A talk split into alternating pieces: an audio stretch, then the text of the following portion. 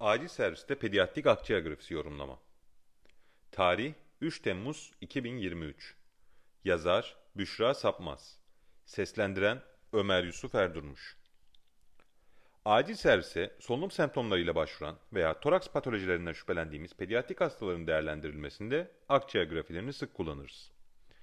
Pediatrik yaş grubunun kendine özgü farklılıkları, akciğer grafilerini yorumlarken de aşina olmamız gereken özellikler taşır. Bu yazıda çeşitli kaynaklardan derlediğim bazı ipuçlarını sunmak istedim. Giriş.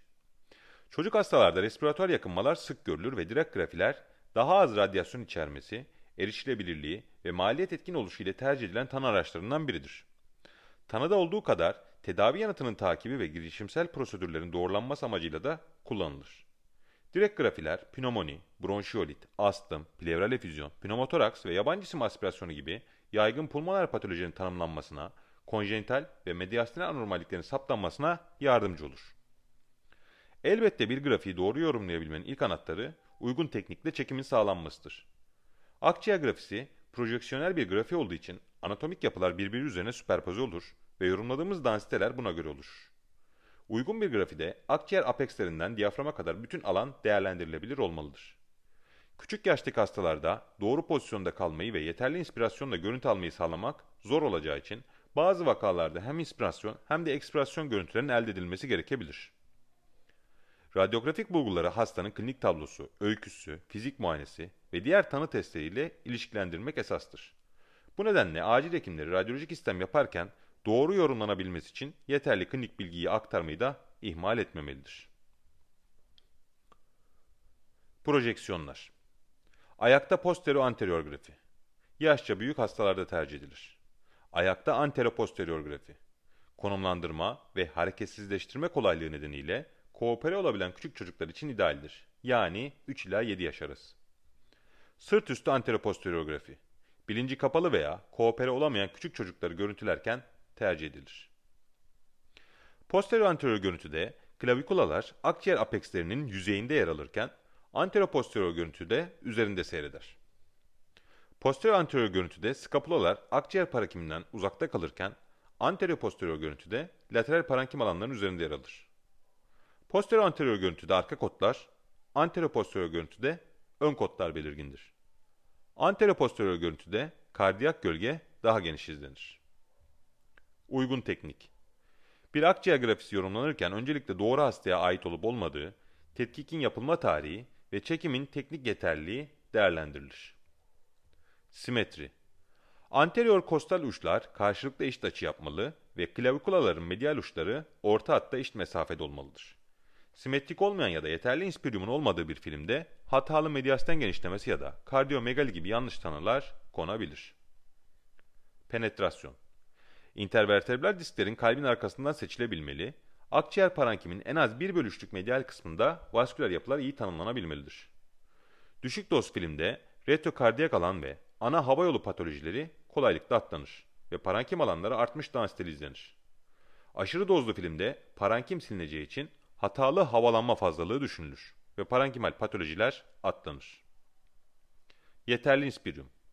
İnspiriumda diyafram 6. ön ve 8. arka kotlar seviyesinde olmalıdır. Yeterli inspirium yapılmaz ise kardiyak süliyet normalden büyük görülür ve timus transvers çapı artar.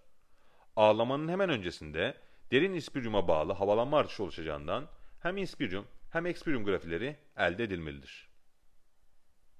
Yorumlama yönergeleri. Hava yolu.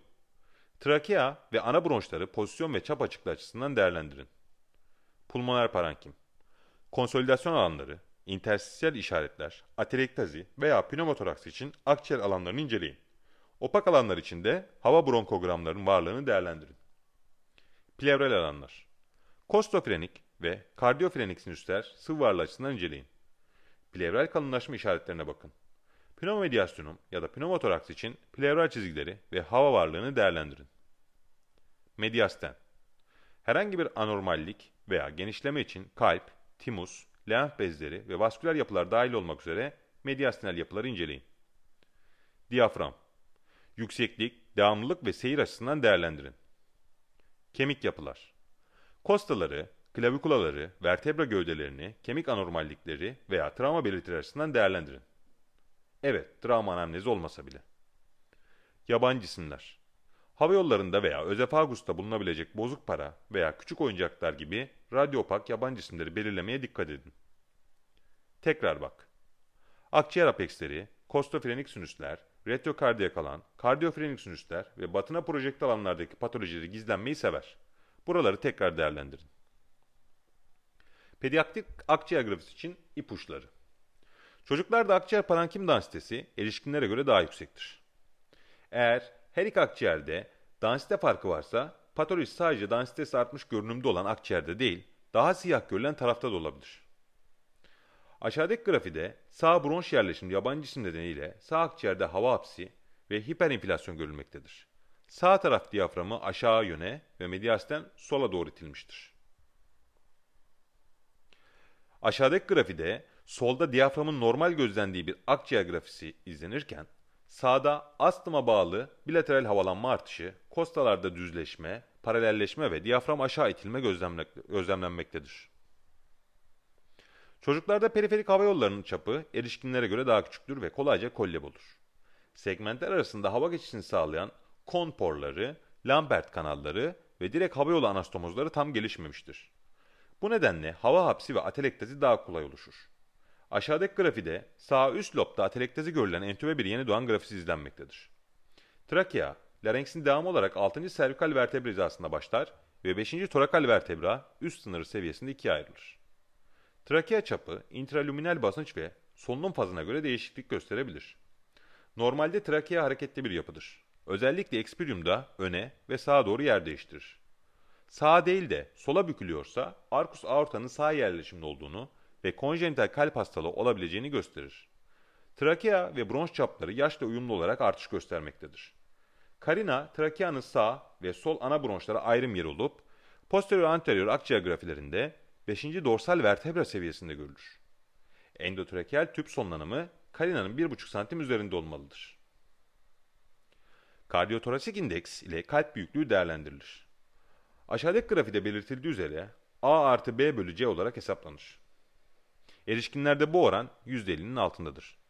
Çocuklarda yaşamın ilk ayında bu oran %60 civarında seyreder ve yaşla giderek azalır. Sol hilus daima sağ hilustan yukarıda yer alır. Hiler vasküler konturlar erişkinlerdeki kadar belirgin değildir. Ayakta çekilen grafilerde basınç farkına bağlı olarak alt lob damarları daha geniş görünür. Üst lob damarları eşit ya da daha geniş çapta ise redistribüsyon lehinedir. Supin pozisyonda çekilen grafilerde bu kural geçerli değildir. Aşağıda ayakta çekilen AP grafilerde sol tarafta pulmoner vasküler konjeksiyona bağlı gelişen kardiyomegali ve bilateral apeks uzanan perihiler interstisel infiltrasyonlar görülmektedir. Semptomların çözülmesinden sonra elde edilen aynı hastaya ait sağdaki grafide kalp kontürleri ve pulmoner vaskülerite olağan görülmektedir. Pediatrik akciğer grafilerin önemli bir farkı da timusun varlığıdır. Doğumdan 3 yaşına kadar belirgin izlenir. Bazen geç adolesan döneme kadar da görülebilir. Timus dokusu çok yumuşaktır. Solunum ve pozisyonla şekil değişikliği gösterebilir. İnspiriumda daralır ve uzar. Ekspiriumda kısalır ve genişler. Timusu mediastinal kitlelerden ayıran 3 önemli görünüm mevcuttur. Kalple birleştiği yerdeki kardiyotimik çentik, kardiyotimik çentiğin daha belirgin şekli olan yelken işareti ve kostaların basına bağlı dalga işareti. Timusun boyut ve şekilleri çocuklarda oldukça değişken olmakla birlikte dalga işareti dışında lobüle kontür her yaşta anormal kabul edilmelidir. Timus gölgesi nedeniyle küçük çocuklarda mediastinal gölgeler, aorta ve ana pulmoner arteri seçmek zordur. Çocuk hastalarda en sık viral pneumoniler gözlenir. Viral pneumoniler akciğer grafilerinde özellikle 5 yaş altında hemen her zaman hiperinflasyon gözlenir. Mukus tıkaçlarına bağlı gezici olabilen multifokal atelektaziler görülebilir.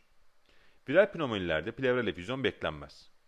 Bakteriyel pneumonilerde ise konsolidasyon alanları ve içinde hava bronkogramları beklenir. Plevral efüzyon eşlik edebilir. Tedavi yanı süresince radyolojik bulgular klinik bulgulardan daha geç normale döner.